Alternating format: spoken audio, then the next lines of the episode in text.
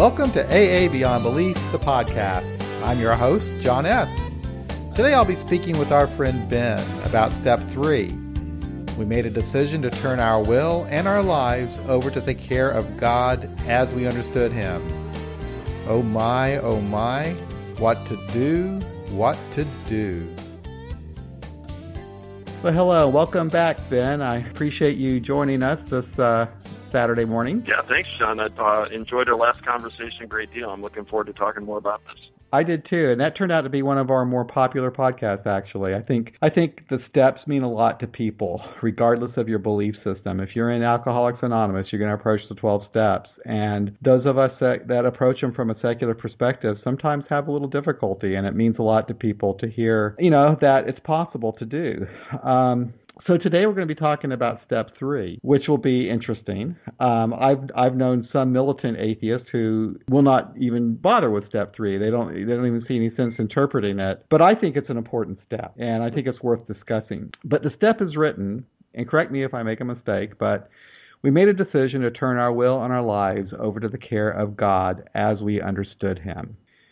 So Ben, tell me, how did you approach that step? How did I approach that step? Well, I know I was asked to, when I initially worked the steps with another man, um, I was asked to, you know, consider the idea that there's a possibility that there's a higher power, and I, I definitely, I definitely considered that. I sometimes say in meetings I have contempt after lots of investigation for this, but um, so I, I definitely considered it. But to me, it, um, you know, you and I have been getting down the nitty gritty of what really works in a step. And to me, it's like it's making a decision to let go of my old way of thinking or trying to have my way with doing things the exact same way I used to do it and, and committing to trying to do something different. I mean, that's really as simple as I can boil it down to. Exactly. That's how, that's how I see it too.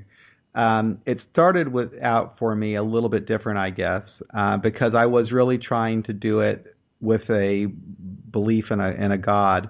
But it turns out that the, the belief in a deity is a very small part of the step. The biggest part of the step was a decision, like you just said, a decision to really change your life, to stop doing things the way that you had been doing them in the past. Um, but when I approached this step, the way that we did it in my Big Book loving group was um, I would read sections of the Big Book uh, repeatedly, um, and I believe it was I can't remember what chapter it was, but um, that chapter there's a paragraph that was a very big part of the step for me, which still applies, by the way. Mm-hmm. And I'm I'm going by memory. Um, selfishness, self-centeredness, that we think is the root of our troubles driven by a hundred forms of fear, self seeking, self delusion, self pity, we step on the toes of our fellows and they retaliate, seemingly without provoca- provocation. But invariably we find that at some time in the past we have made decisions based on self which later place us in a position to be hurt. So our troubles, we think, are basically of our own making. They arise out of ourselves, something like that. Yeah. So from so for me, it turned out that this step was almost a, mini inventory where I I understood the depths of my self-centeredness and the dangers of that. You want to talk about that a little bit because I, I think that this could be a little bit dangerous. We don't want to beat ourselves up for being self-centered bastards, but at the same time, I think there is something to this. Yeah, yeah, I agree. I, I think it's dicey territory, for lack of a better word. It's I can get behind all of that reading. Um, sometimes the way it beats it into our head about how self-centered and selfish we are, um, I think can be damaging because I think, and maybe maybe I'm thinking wrong on this. I suppose the book was written for you know people the lowest of the low as far as being chronically drunk. So likely it seems like you're living on that self will so much, but really you're acting out of instinct. I mean, that is the disease of alcoholism. So, mm-hmm. um, you know, my, my own personality, and maybe I'm self deluded myself, but, but um, part of my growth in recovery has been becoming more, I won't say selfish. You'll hear in meetings where people say, you know, I need to be more selfish or it's a selfish program. I don't believe that. I think it's a program, for me at least, first and foremost, of self concern. I had to learn to have self concern first and foremost. One of my, for lack of a better word, character defects was I was always worried about what everybody else thought or trying to please everybody else or make sure I didn't rock the boat. So for me to speak up and be more assertive is growth Whereas sometimes I listen to that passage you wrote and and I wonder how people that feel like I do or have the same type of personality I do or issues would feel by hearing that. It's it's um I don't know. But then I go back on it too and as you're reading it I'm like nodding my head to myself and I'm like, yes.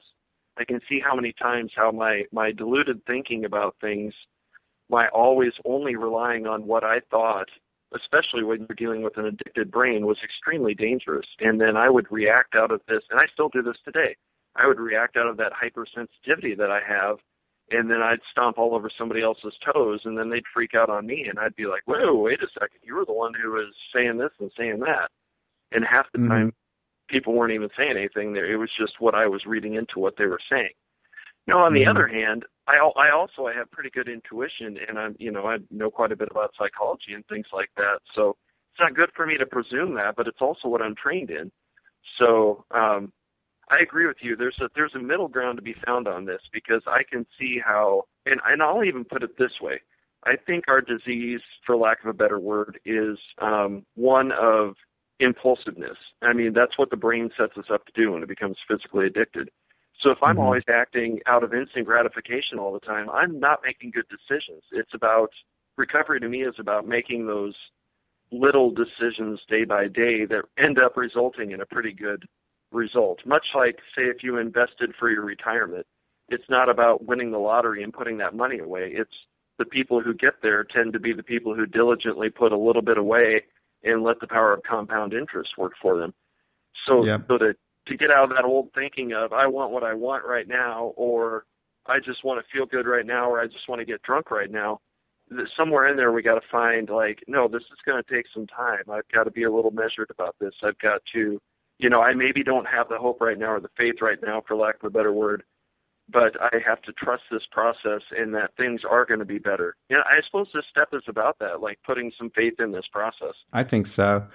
Something you said um, about acting on instinct rather than think, thinking through, I think is a big part of this because when um, when I was drinking during the worst years of my drinking, I, the last five years or so of my drinking, I was I was always reacting to whatever crisis was in my life.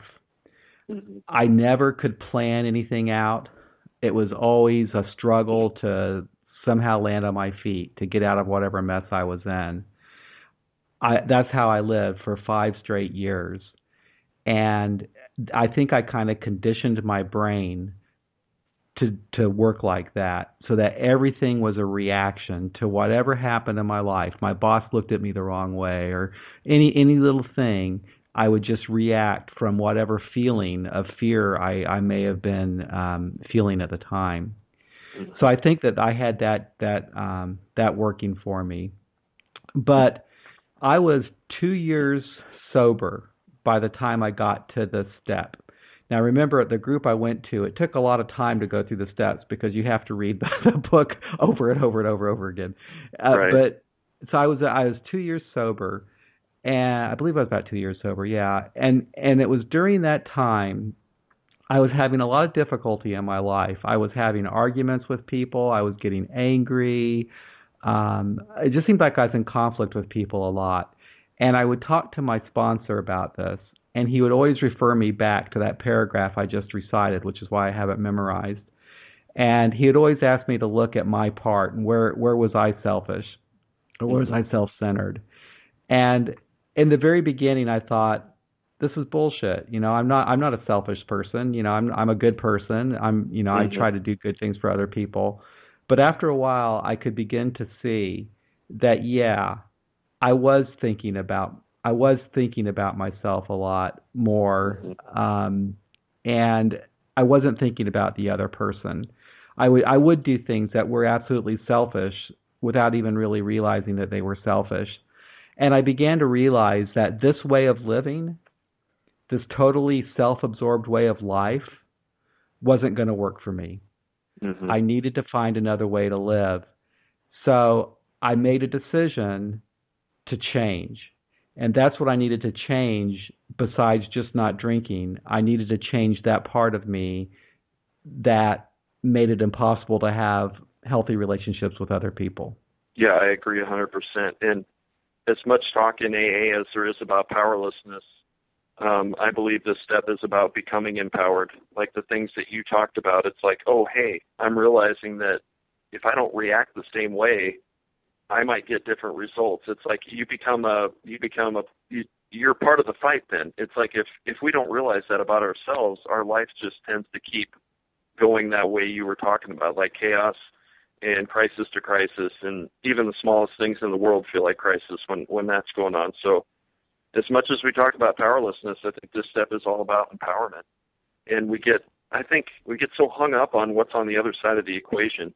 If if we really are talking about giving up our our old ways and our old tendencies towards thinking and trying to do something different, but in AA, so much of the worry seems to be on the other side of it. Well, what's your higher power? What's your higher power? What's your higher power? Yeah it's it's it, no, it's the other half of the equation that that is doing the actual work. I think it is letting that stuff go, and I think combined with step two, two and three is about um, letting go of being such a control freak. So as a whole, I, I just I think you know they roll together pretty well when you look at them in more of this I don't want to say generic way, but the way we've been talking about the stuff. So it's like you admit you have a problem, you came to believe that there's something to be found here in this process at AA or in, in doing whatever it is we're doing, and then you make a decision to, to commit yourself to trying to do it. That yep. being said, though, I mean, there was tons of times in my life where I made a decision to do things differently, and it seemed like that decision went down the, the crap pipe, you know, in a hurry. Um, mm-hmm. So I will absolutely give AA credit for keeping me on that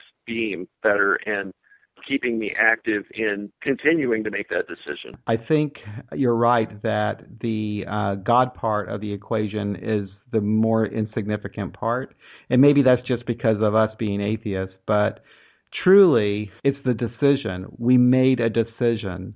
That mm-hmm. that's really what this step is all about. Once you once you admit that you have a problem and once you come to believe that something can help you with that problem, the next logical step is to make a decision to do something, right? This is the experience part of the step. Um, they say that this is an action step, the first of the action steps, and I do believe that, but there's also an experience to it. And that is what, what we just said there. Boy, I, I give up. I can't handle it anymore. I'm an alcoholic. I need help. I believe that AA can help me. I'm going to make a decision to start going to meetings, and I start going to meetings. And I think that is the experience of the first three steps from our actual experience. Would Absolutely. you agree with that? You yep, see it that I way? Um, I, I do feel that way, and I'd even, in more of a human sense, like I to take AA out of the equation. Even I mean, I think AA is great, but I think it is a good human thing to do to to be connected to other people who are and for our purpose in AA, other people who are trying to do the same thing we are, just trying to change our lives and be better people, and and have found a way to help do that, where it seemed like we just could not do it before. I mean, how many times did I try to do? Uh, for me, at least, this is the truth.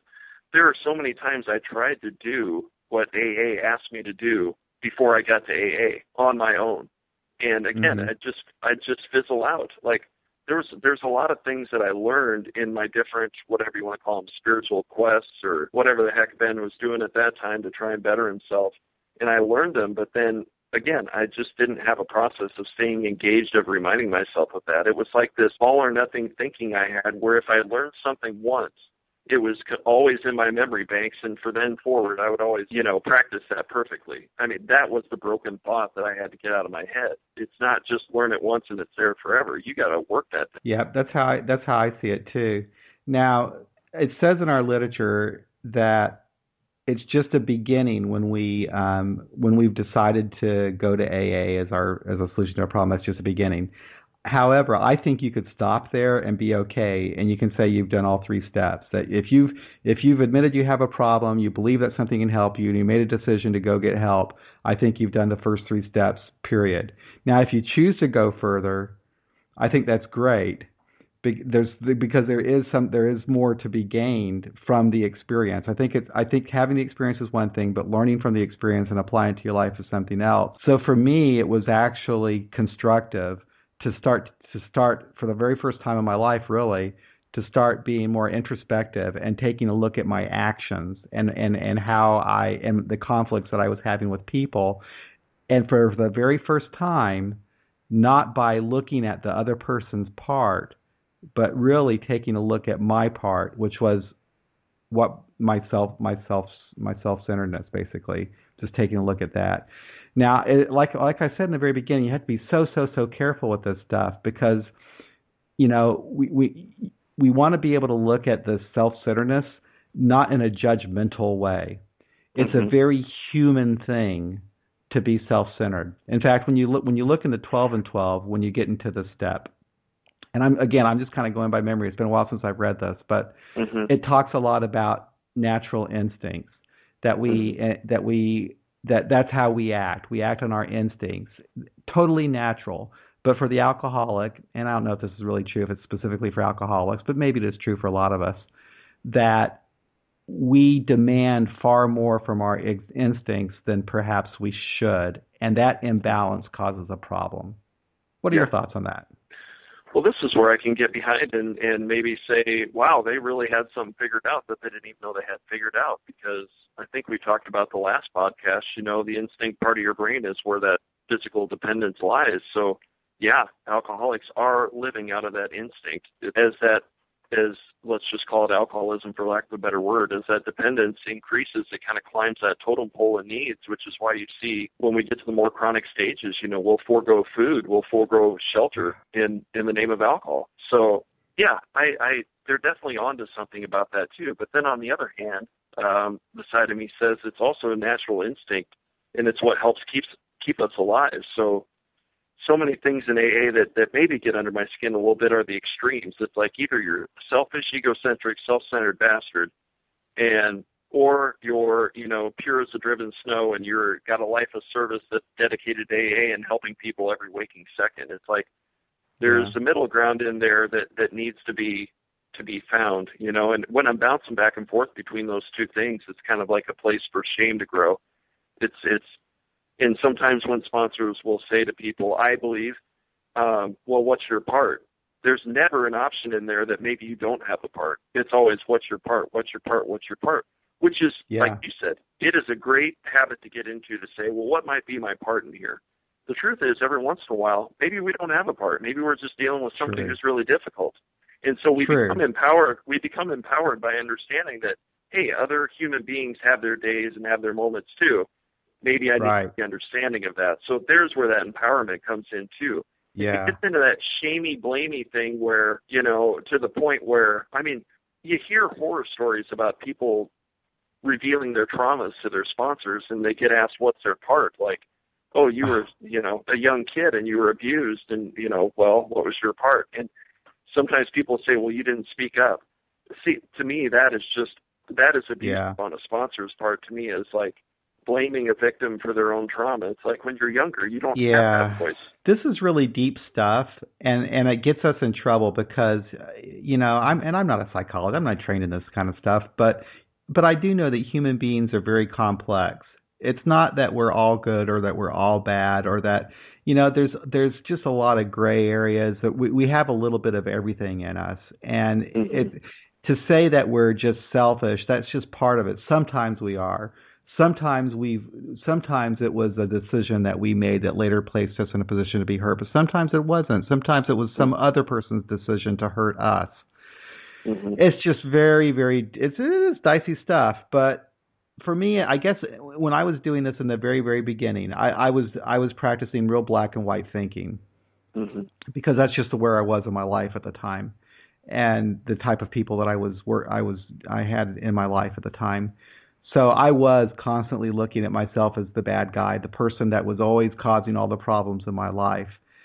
Um, that's not necessarily healthy, but at least it got me into the habit of starting to look at myself and trying to trying to look at my part in this anyway. But what ultimately happened to me, Ben, is I got to a point in my life where I realized that I had more problems than just drinking. I had I had I had something I needed to look at and I made a decision to change. Now, for me at the time, what that meant was I was ready to get with my sponsor, and believe this is what we actually did. We got on our knees together, and we prayed the third step prayer, mm-hmm. and and that was my decision to do that. And my sponsor at the time told me that that was the most that was the most meaningful way to do it, the humbling way to do it, to get on your knees with the other person. And I remember at the time feeling kind of uncomfortable doing that, but that's what I did. And there are people out there that do that today who are comfortable with it, and I think that's great because for them, this is a this is a um, this is something where they do want to bring their God in, into play because they they believe that they have a God that helps them. Well, for me as a secular person, I don't believe that there's a God, so it's not necessary for me to to, to do that do that part of it. But I can make a decision within myself to make a change, and I can make a commitment. I can make a commitment by going to meetings and following through with the rest of the steps. Yep, absolutely. I've uh, it, there is power in that. There's something very humbling about putting yourself on your knees, and uh, you know, it, it that's a sign of commitment. And you know, I sure don't. You know, anybody can do whatever they want there. I remember I heard yeah. a story one time though. I uh, I have a friend of mine in the program who is Jewish, and her sponsor fired her because she wasn't willing to get down on her knees and say that prayer. Well, we know Jewish people don't tend to kneel when they pray, so I mean, wow, yeah. There's just there's got to be a little leeway in there somewhere. It's like we we try and my concern is we make it difficult for people who want to be sober to stay sober when we get so caught up in the little details of it. Uh-huh. Um, and I just don't think it has to be that hard. Absolutely. Um, yes uh my the, the way that I it's funny when you come up in AA when you're you're basically raised in AA I came in at a I was fairly young and god I was really raised by that group. And that was the only AA I knew was was doing things that particular way. And for whatever reason I just bought into it. I didn't I never questioned it until many many many decades later. But I think the healthier approach for that group to or that sponsor of mine, the healthier approach that they could have taken would have been to say, if this is your tradition, is if this is what you're comfortable doing, if this if this is in accordance with your belief system, then by all means we will do this. But if it's not, that's perfectly fine. Mm-hmm. We got to get out. That's the that's the situation that we're in right now in Alcoholics Anonymous. That we have this real fundamentalist, back to basics stream within the movement that doesn't that doesn't make room for people like us and it's scaring a lot of people away. And we we need to stop and say hey listen yeah back in the old days the 1930s they all got on their knees and this is what they did but you know what? You don't necessarily have to do it that way. Maybe it's the counselor me speaking, but it's like the sponsor who practices forcing people to do things an exact certain way. It's almost like they think they don't make it their job at all to get to know their sponsee. It's almost just like, well, of course you must regard me as this great guru, so I'm going to tell you exactly how to do it. It's to me the the depth of the connection that you get with the sponsee sponsor relationship is getting to know the other person and trying to find out what maybe works for them, not just get on this get on this factory line and get get pumped out as a great recovered alcoholic at the end of it. Yep, my uh, sponsor was, and he's a great guy. He helped me a lot out a lot. I'm thinking about. I had a I've had four different sponsors since I've been sober, and they've kind of been with me during certain periods of my life. And this one particular sponsor, he's he was he was a very rigid person, but but I kind of maybe needed that. I don't know. I I think yeah. that he was a good person, that he was really trying to help me the way the best that he could. Mm-hmm. But um, it wouldn't help me now. And I meet other I meet other people coming into the program today where that type of sponsor relationship is downright damaging.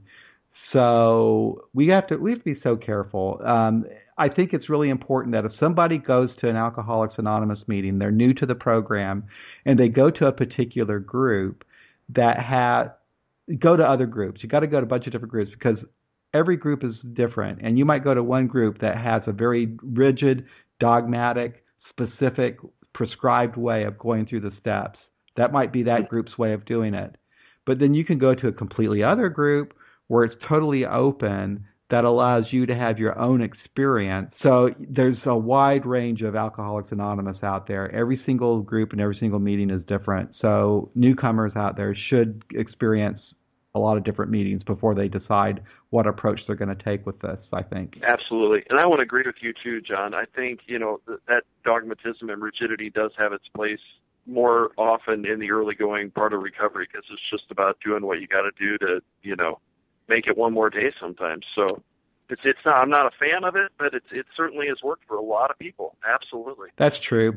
and I think also just for where I was in my life at the time, my problems were pretty simple at, at that particular time. I mean, I was doing things like I would be dishonest, or I do I'd do something that would, you know, I'd eat someone's food. I do shitty, I do really selfish things that were pretty obvious. You know, that I was um I was I did something that was self centered, but I honestly couldn't see it. I didn't see my self centeredness, and now it would have been now it's obvious.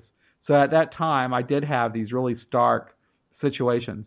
But now in my life, I've, I've fortunately I've grown that it becomes a little bit more difficult to see my self-centeredness. Yeah, it's a little more subtle I, now. Oh, I was just going to relay an experience I had. I ran into a friend from my hometown the other day, and he asked me what I'd been doing and all that stuff, and I told him, yeah, I spent some time as a drug and alcohol counselor, and he goes, oh, well, yeah, man, I had three DUIs. And I'm like, oh yeah, man, I had two, so that was that was enough for me. And he goes, yeah, you know, Lincoln cops, they're just always out to get you, and they, you know, you don't even barely have to speed, and you're getting pulled over. And it was just one of those moments, like you just said, where I realized how much my thinking has changed. You know, like that's yeah. that line of thinking doesn't even doesn't generally pop into my head very much these days. It's more like my default. Again, this is thanks to AA my default is to go, well, wait a second, Ben, where might have you been, you know, doing something? And not in a shaming way, but it is a good thing to always check that out first before I open my mouth up. That's the dangerous, the most dangerous thing about alcoholism and probably drug addiction too. It really, our our brains get warped. I, I was that way back in the 80s when I was getting my DWIs. Um, there was a, a group called Mothers Against Drunk Driving that was really um, had a significant impact on changing the drunk driving laws and making them more difficult. Well, I hated that group. I hated yeah. them. I, I thought that it was getting to where people couldn't even drink anymore. I thought it was a horrible, terrible thing. But you know yeah. what? That that actually ended up saving God knows, millions of lives were saved. Yeah. Um, I was even talking to my doctor. He's an older guy um, about, you know, back in the 50s and the 60s, and he said, "Man, we were killing each other." He says mm-hmm. every time that we, you know, we never thought anything of it, drinking and driving back then, you know. Um, so yeah, but yeah, I, I honestly thought that that side, society was out of hand. Um, it wasn't certainly wasn't my fault. Every time I was thrown in jail, I thought it was ridiculous. Damn so, political correctness and let, letting us drive around drunk. liberal hippies. I was also yeah. pissed off when they when they when they started complaining about smoking in the office. yeah, yeah it's it's amazing that slow slow change and evolving of society is yeah. I mean, like you said, I it was it was regular for me to drive home every single night that I went out and got drunk. I would drive home.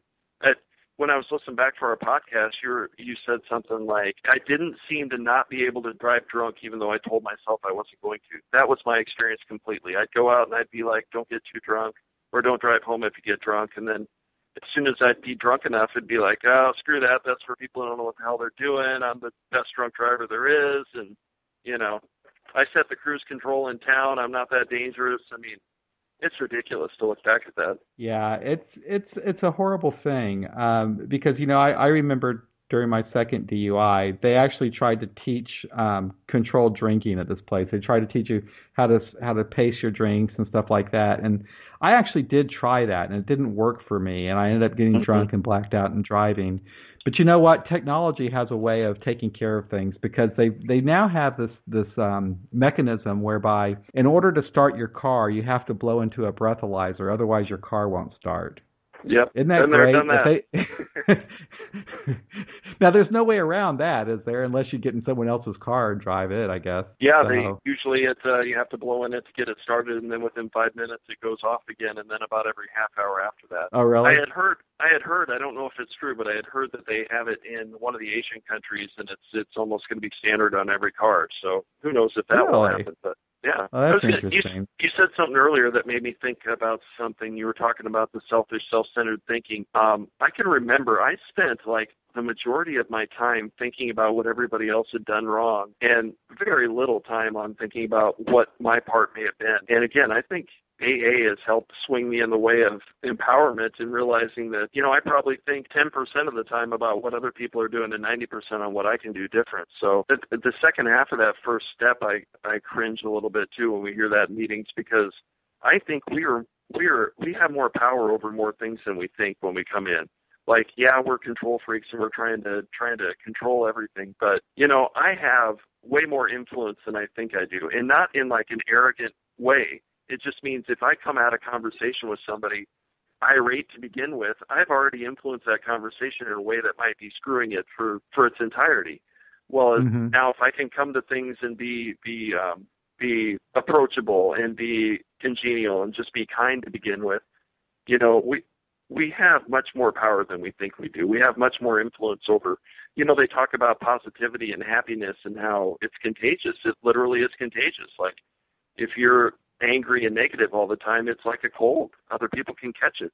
There's been scientific studies that can prove it. So we have we have a lot more power than we think we do too. No, I agree. And this actually is very helpful stuff. Now, like I say, if, if all you do is make a decision to go to AA, as far as I'm concerned, you've worked the step. But if you do go further and you start reading our literature and you start looking at behaviors and stuff, it does kind of give you a barometer to gauge your uh, your own um, mental emotional state.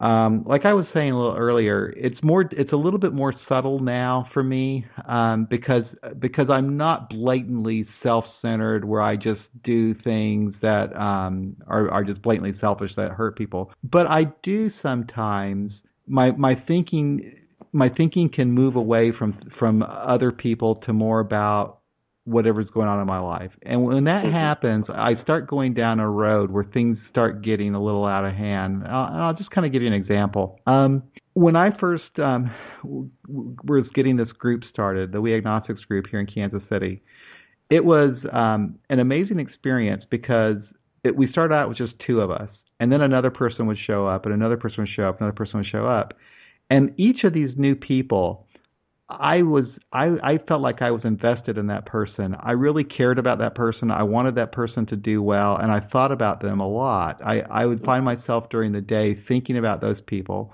thinking about that group. And I noticed that during that time I was no longer worried about my boss or problems at work or it was it was just it put me in a pretty good pretty good place Mm-hmm. Now, two years later, almost two years later, the group the group has been pretty well established, and I still care about people. Don't get me wrong, and I still think about them, but I find myself creeping in there a little bit more. I start mm-hmm. thinking more about worrying about the website and the next article I'm going to publish, or worrying about oh all kinds of crap that's going on in my life, and and it's okay to think about that kind of stuff, but I have a tendency to sometimes latch on to that and worry about it a little bit a little bit too much, and it, mm-hmm. and it mm-hmm. begins to take over, and I begin I begin getting depressed and behaving um, in response to whatever the stuff is going on in my life. But if I can just somehow break that cycle and start thinking about and caring about other people, it does somehow help. Is there any sound psychology to any of that? well, I think so. I mean, and you know, I I can't cite any studies off the bat, but I can I can say that I agree with that for sure. And I think what you're talking about too is I think what the dogmatists would warn us about the danger of um you know, the longer you're away from your first drink, the closer you are to your next or something. I think that's what they're talking about. If we get too comfortable with, you know, being sober, it's easy to to rest on our laurels. Um, but yeah, you know, you're also we're just getting our life back on some level too. So so we've got worries that that are legitimate. But I definitely I know what you mean because I can get obsessive about some stuff. Like as you know, we just had a baby, and it's like awesome. Mm-hmm. It has put so many things in perspective, and my annoyances with some of my traditional meetings and the dogmatists and things like yeah. that. It just just kind of vanished for a while, but then I can get if I dig into those waters a little bit, I can get there and like I'm just gone. You know, I'm out of the present moment and I'm thinking about this and the next thing you know I'm worrying about saving for our daughter's college fund and hopefully how we can Isn't that great? Money and yeah. Yeah. That's great. It gets you you're thinking about her, you're thinking about the baby, you're thinking about your daughter and that's and that is moving away all the other thoughts that were um and it's and yeah, that's pretty cool it it is cool, but then I can even take those thoughts and turn them into something bad. Like then I obsess about well, where am I going to put the money for the right place to get the best return for her college fund? You right. know, it's just like that's it's my thinking. It's not it's not AA's fault. It's not the world's fault. It's not whatever's going on at work or you know yeah. with a spouse. It's it's it's my tendency to get obsessive about everything even the good things in my life. So it's just about finding that moderation, I think. I don't want to scare you, but I can't even imagine putting a kid through college now. How much that would cost? Oh, definitely. I've definitely thought about that. You know, you think about even what you just need to put away each year, just just to total up to that, let alone you know counting for the growth. Um, yeah, it can be overwhelming. But then when I also I went need to KU in 1980. I believe this is right. It's hard to believe, but I swear to God that my first semester was like four hundred, five hundred dollars. Yeah. I think University of Nebraska in '94. I think I remember uh, my tuition for the first semester was either I can't remember if it was fifteen hundred dollars or three thousand dollars. It was wow. one was either you know yeah, it's crazy to think how that's I've got, anyway. I've got a few. I've got a few more thoughts written down here from going through the 12 and 12 earlier too. Okay, let's go um, through it. It talked about how the first two steps were about acceptance, and this third is about willingness. That I can definitely agree with. I, I found that part of the 12 by 12 very uh, uh, good. I was like, yeah, yes, yes, yes. This third step is on some level about willingness. Are you going to do it or not? Okay, you're making a decision to do it. Okay, now let's go get to work. Uh, when and that's I, where it was saying the first two steps being acceptance steps. Those and and that's what kind of what we were talking about last time because there's really no action involved. Really, those are just experiences that we had that we accept.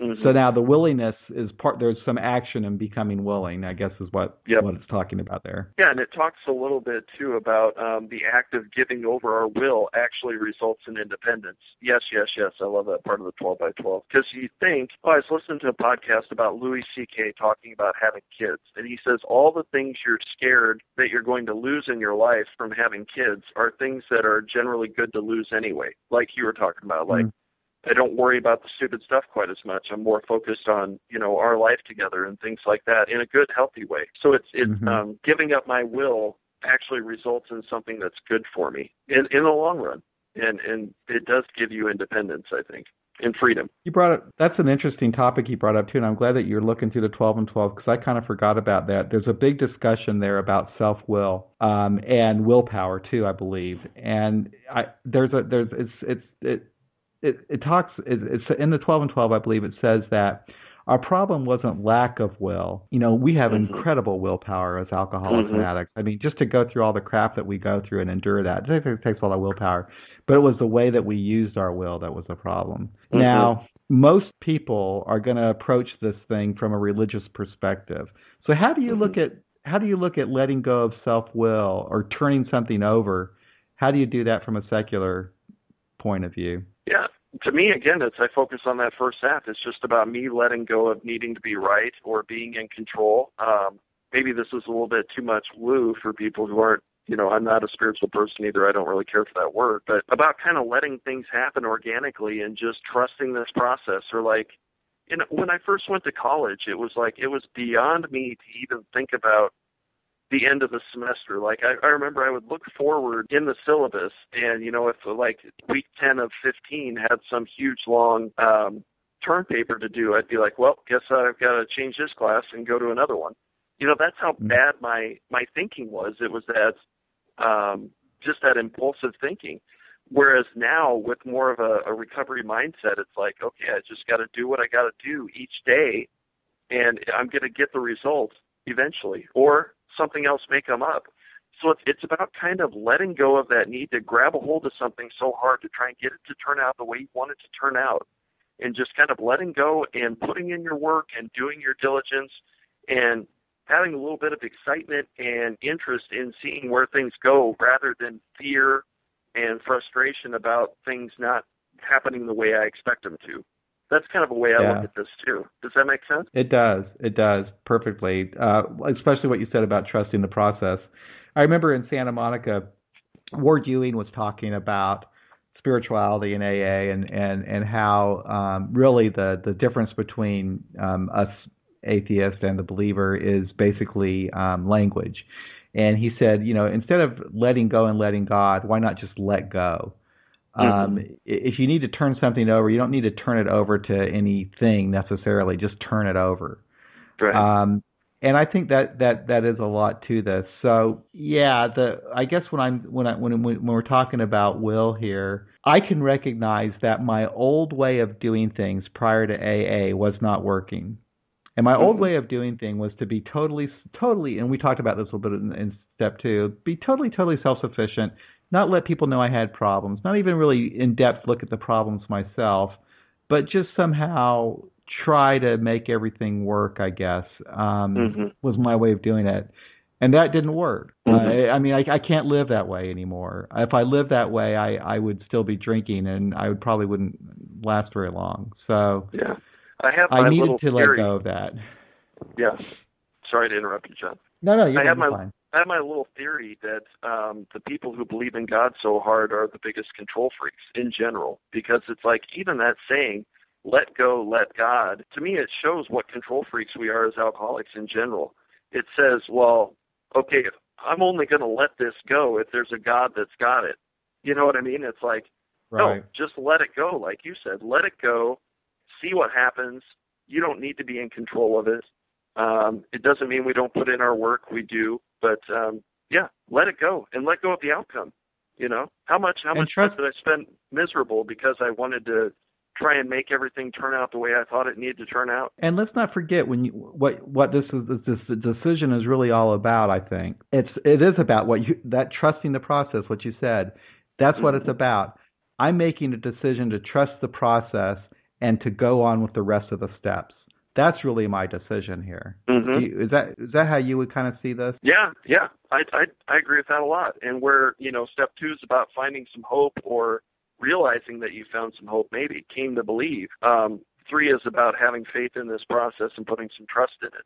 And yeah, I'll even say this, you know, like sometimes you see those memes or people will say, you know, I just got to trust that every, God's going to make sure everything turns out fine or whatever. But I think what AA and recovery mindset has given me is understanding that no matter how things turn out, I'm going to be okay.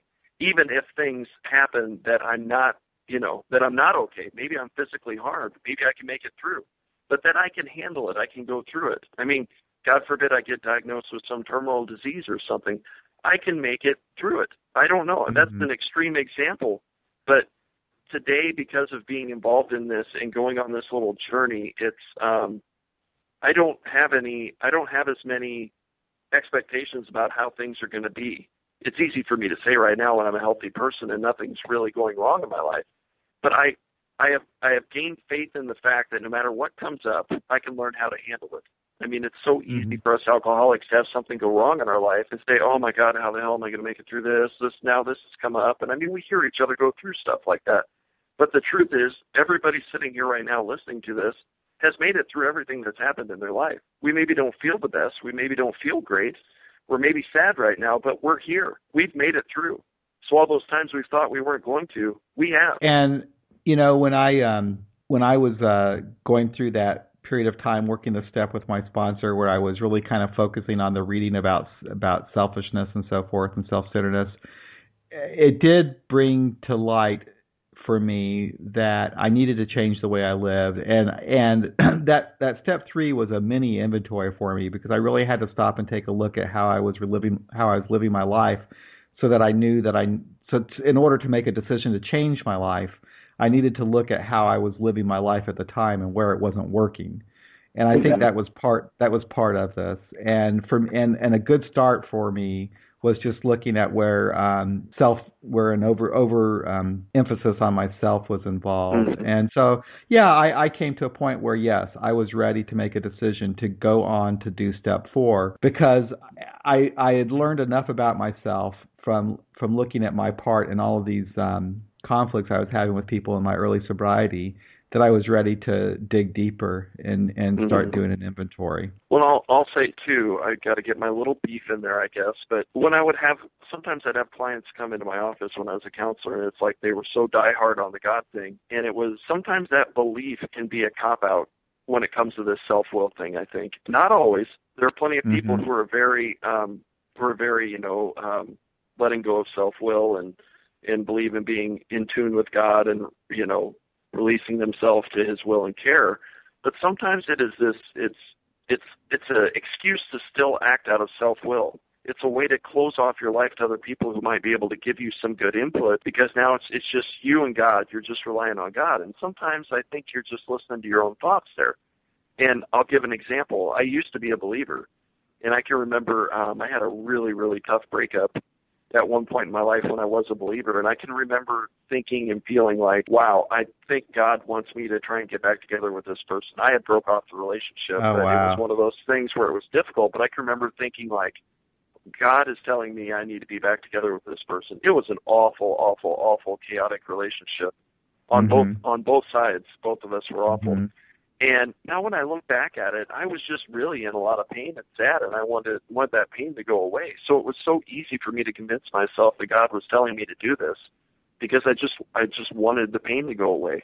And I don't say that to crap on somebody else's belief, but I think what's sometimes going on under that surface with people who grab the God thing so hard, and I don't necessarily see them connected to other human beings in a way that's benefiting their life. It is a way to stay isolated and it is a way to stay in self-will and stay egocentric and stay stay in that rigid control place. And now they got God, and man, you can do a lot of damage when you when you are a, a arrogant, egotistic, driven asshole, and you've got God on your side. And I'm not yep. speaking out of judgment. I'm speaking from no. experience. I did that. You know, I, I that's a very good point, I think, Ben, and I think it's something that could actually help a lot of people because yeah, I, I I don't know if I ever was that had enough faith to actually think that I was ever inspired by God for anything. But I know mm-hmm. there definitely are people who do um, look at their own they, they their own emotional state and think it's a message from God. And perhaps these people and I and I respect that we, we I want to come from a place of respect for their belief that they no doubt Absolutely. believe this. I think it would be important for them to stop to think that maybe maybe I'm mistaken. Maybe this is just this isn't God, but maybe this is this is me. mm-hmm. it's getting a little ridiculous now because I absolutely know it's not God. yeah. Well, I, and I, will speak from maybe I project on this too because I've grown up with a mother who's um, very hardcore believer in God. But holy cow, does self will run her life? She's got health issues and she goes to the doctor and she won't share with him what's going on with her health wise it's like she wants to control the information. But yet mm-hmm. she's always so she's always so big on crediting god and giving god this and that and i need to pray on that and figure out what god tells me to do.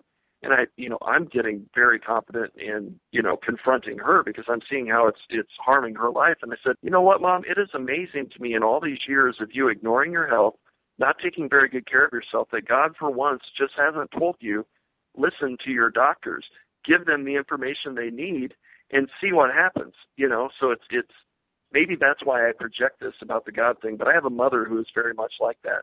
Now she's a wonderful so, person. She's very nice and very kind, but it's like it is her way of guarding uh herself from seeing some truth about what she needs to do. Now she has that right. It's great, but mm-hmm. being so uh intimately close with her because I'm her son, I I can see you know, I can see how that plays out in her life, and I've felt it personally plenty of times too. Well, that all makes sense.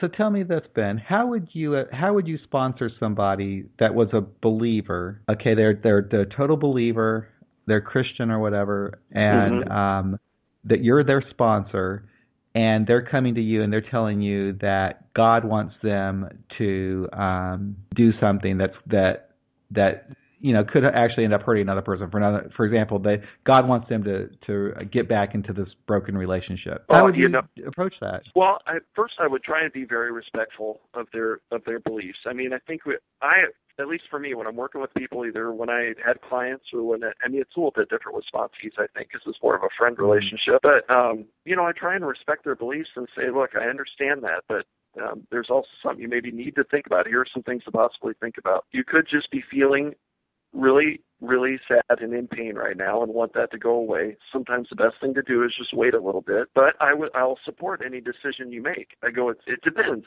When I when I sponsor someone, I ask them from the get go, I go, what are you looking for in a sponsor? And I try and be that. Now I'm I'm going to be myself too, and it's not like I'm if they say, oh, I want you to borrow me money all the time. That's not happening. But what I'm saying is, what what are you looking for in leadership and sponsorship? I want them to feel active in in their recovery because to me that's what it's all about. I mean, I can order somebody around if that's not my style at all, but I can if somebody wants. But I've I've I've rarely seen it work. I've I've rarely seen it work. At some point, we've got to get we've got to be number one in our own recovery. We've got to be driving the ship, even if driving the ship is giving it off to somebody else once in a while and saying, you steer for a while. So I think I'd just say, I understand you're in a lot of pain right now. I hear that this might be something you want to wait a little bit on and see because you know it's when we're ready to make a decision in a split second like that it is almost always that impulse that that addictive impulse that we have in our head whereas if we give it just a little bit of time it's amazing how like an hour or two later i can feel so much differently about something i don't know if i answered your question very well but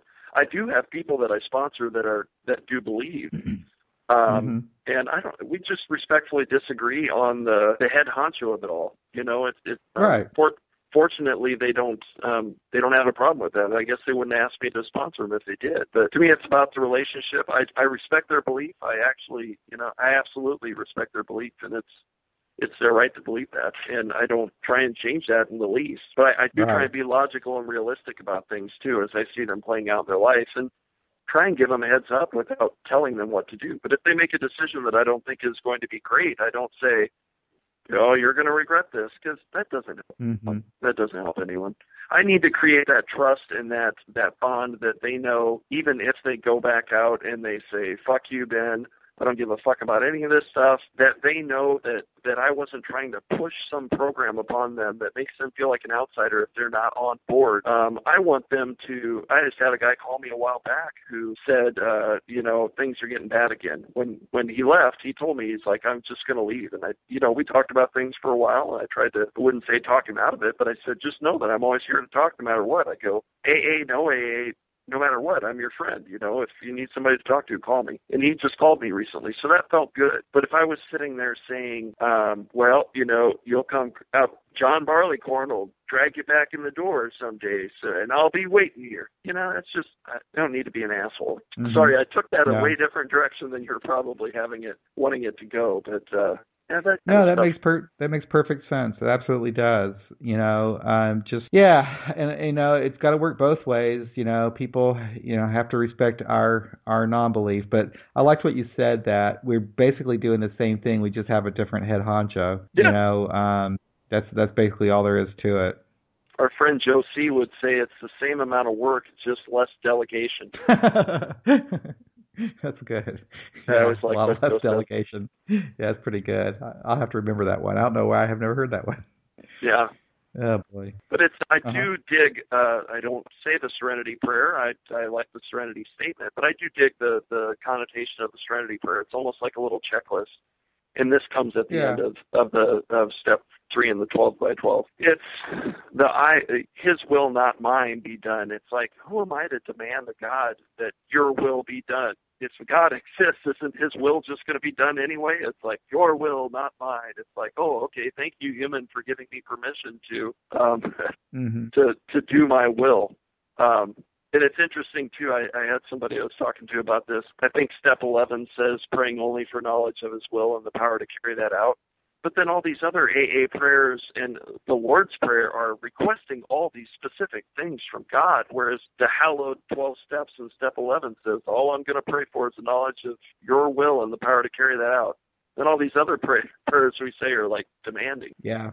Yeah. I like the Serenity Prayer too. Um, it makes sense and and you know there are some atheists who pray. There, I know some that are meeting that do. I don't pray, and I, I, I definitely don't believe in a deity. Um, I don't even say to myself affirmations anymore. Mm-hmm. But there's something there's something about the Serenity Prayer that makes sense, and I and I have said it a lot over the course of my sobriety and um, repeatedly. But it does help to have the serenity to accept the things you cannot change, courage mm-hmm. to change the things you can, and wisdom to know the difference because if you really stop to break it down, there's a lot of a lot of situations that we run into our life where if we just stop to ask ourselves, is this something I can change?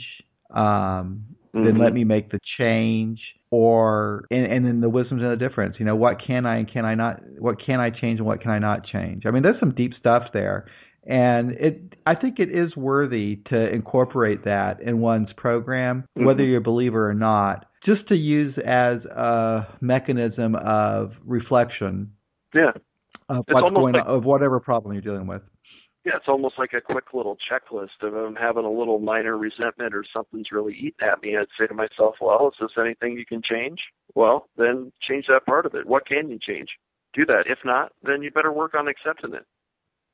And I mean, that's there's I, I needed that step this, four this work last in there week. too. yeah, that's so. Uh, I, I I should have been using that this week because I did something that I after you do something you can't change it, right? It's, okay, Right. well shoot, it's done. I can't Yeah. change what I just did. I screwed up. Okay, so I can I, help me accept that. But what can I do to change my screw up? Well, I can apologize. I can acknowledge where I was wrong. Mhm. um, and then to know the difference between what I can and can't change. Um, Right. In this particular case, I don't know if there. I think I think well, what I couldn't change, I can't go back. I can't I can't change how people feel about me for what I did.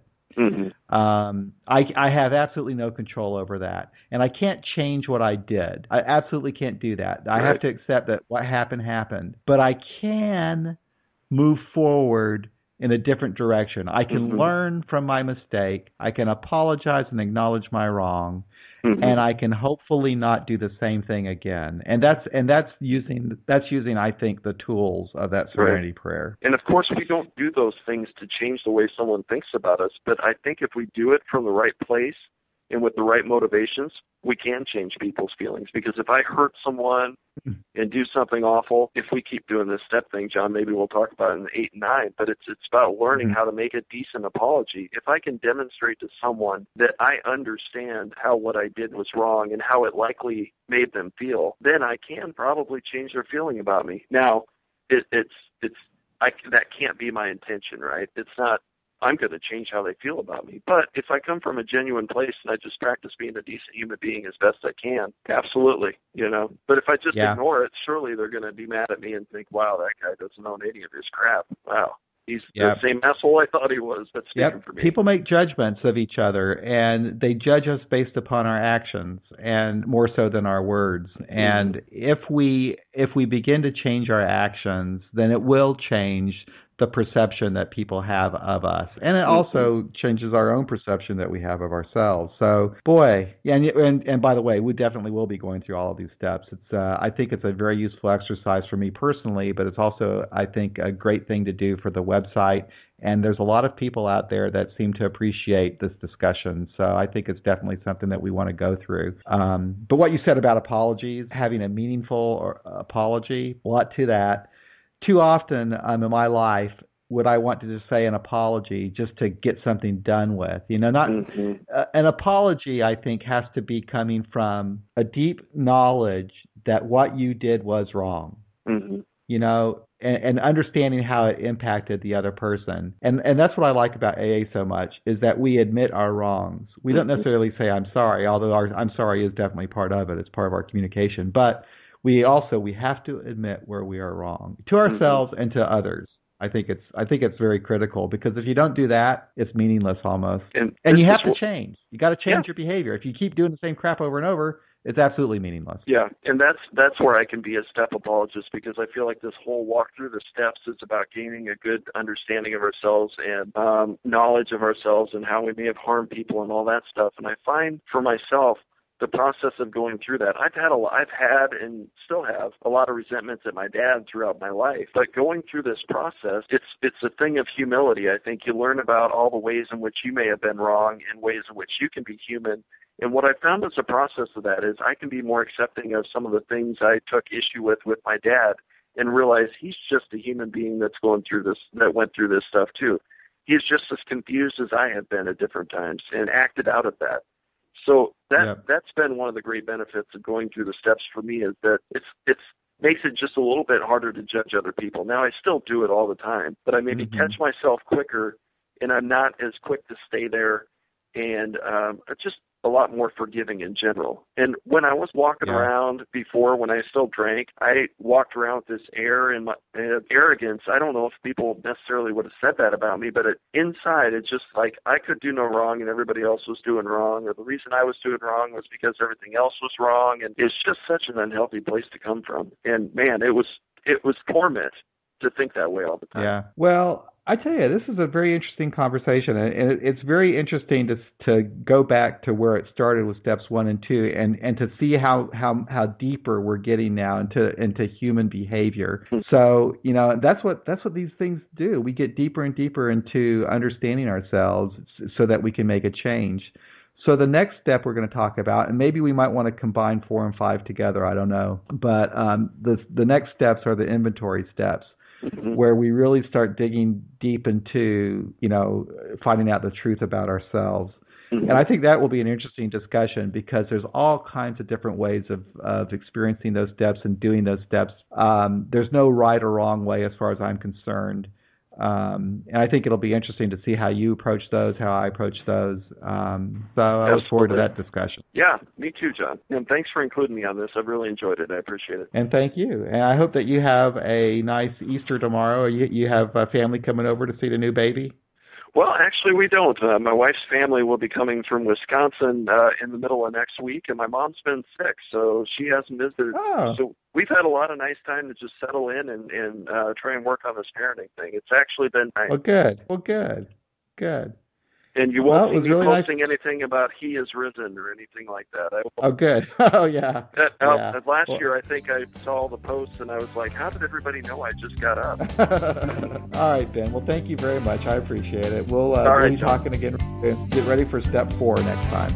Yep. Have a nice day tomorrow if you're celebrating anything. All right. Bye-bye. All right. Well, that's it for another episode of AA Beyond Belief, the podcast. I hope you enjoyed this conversation about step three Ben will be back next month for a discussion of steps four and five. And in the meantime, we will be joined with other interesting guests that I'm sure you will enjoy. So please stay tuned, be well, and we'll be speaking again soon.